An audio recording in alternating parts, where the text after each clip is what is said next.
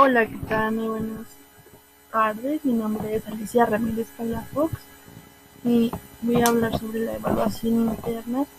En mi opinión, la evaluación interna tiene muchas ventajas, pero también tiene desventajas. Por ejemplo, voy a poner el caso de, de la evaluación a profesores que se hace a UNITEC. En este caso, pues teníamos una maestra que salía mucho del tema, que no exponía, tenía unos gatos y se ponía a hablar de sus gatos y mm, pues muchas cosas, ¿no? Que eran irrelevantes al contexto de la materia.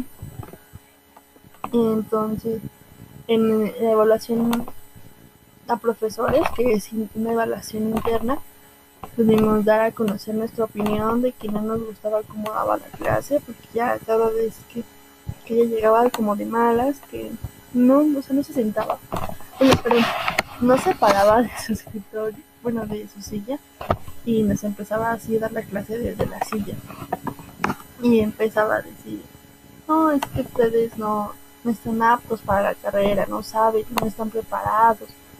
Deberían mejor de cambiarse de carrera. Nadie se me debería de mejor estudiar fisioculturismo porque yo ya tenía esa complexión de ser alta y medio pequeñita y podría servir mucho para, para las terapias y todo eso cuando las personas son adultas.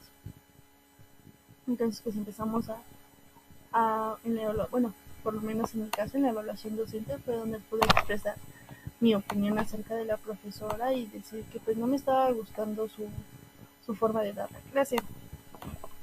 Aunque considero que también sus desventajas serían que podemos hablar de una forma muy visceral, ya que por ejemplo hay profesores que son muy, que están muy preparados, que, que sí que hacen bien su trabajo, que les gusta, pero son muy exigentes y por eso algunos compañeros deciden calificarlo, calificarlo de una forma negativa. Y pues no está bien, ¿no? Tienes que ser objetivo con la evaluación, qué es lo que de verdad está pasando, si el que estás fallando eres tú o son los profesores. Ya que pues como, como es en mi caso, pues la profesora pues yo veía que ni preparaba las clases, solo a veces cuando estaba de bueno nos daba un, un papel así como de, ah, pues entretenganse, hagan lo que hagan la malla curricular. Y pasamos toda la malla curricular a papelón y para que el niño nos dijera, ah, pues así es como se hace.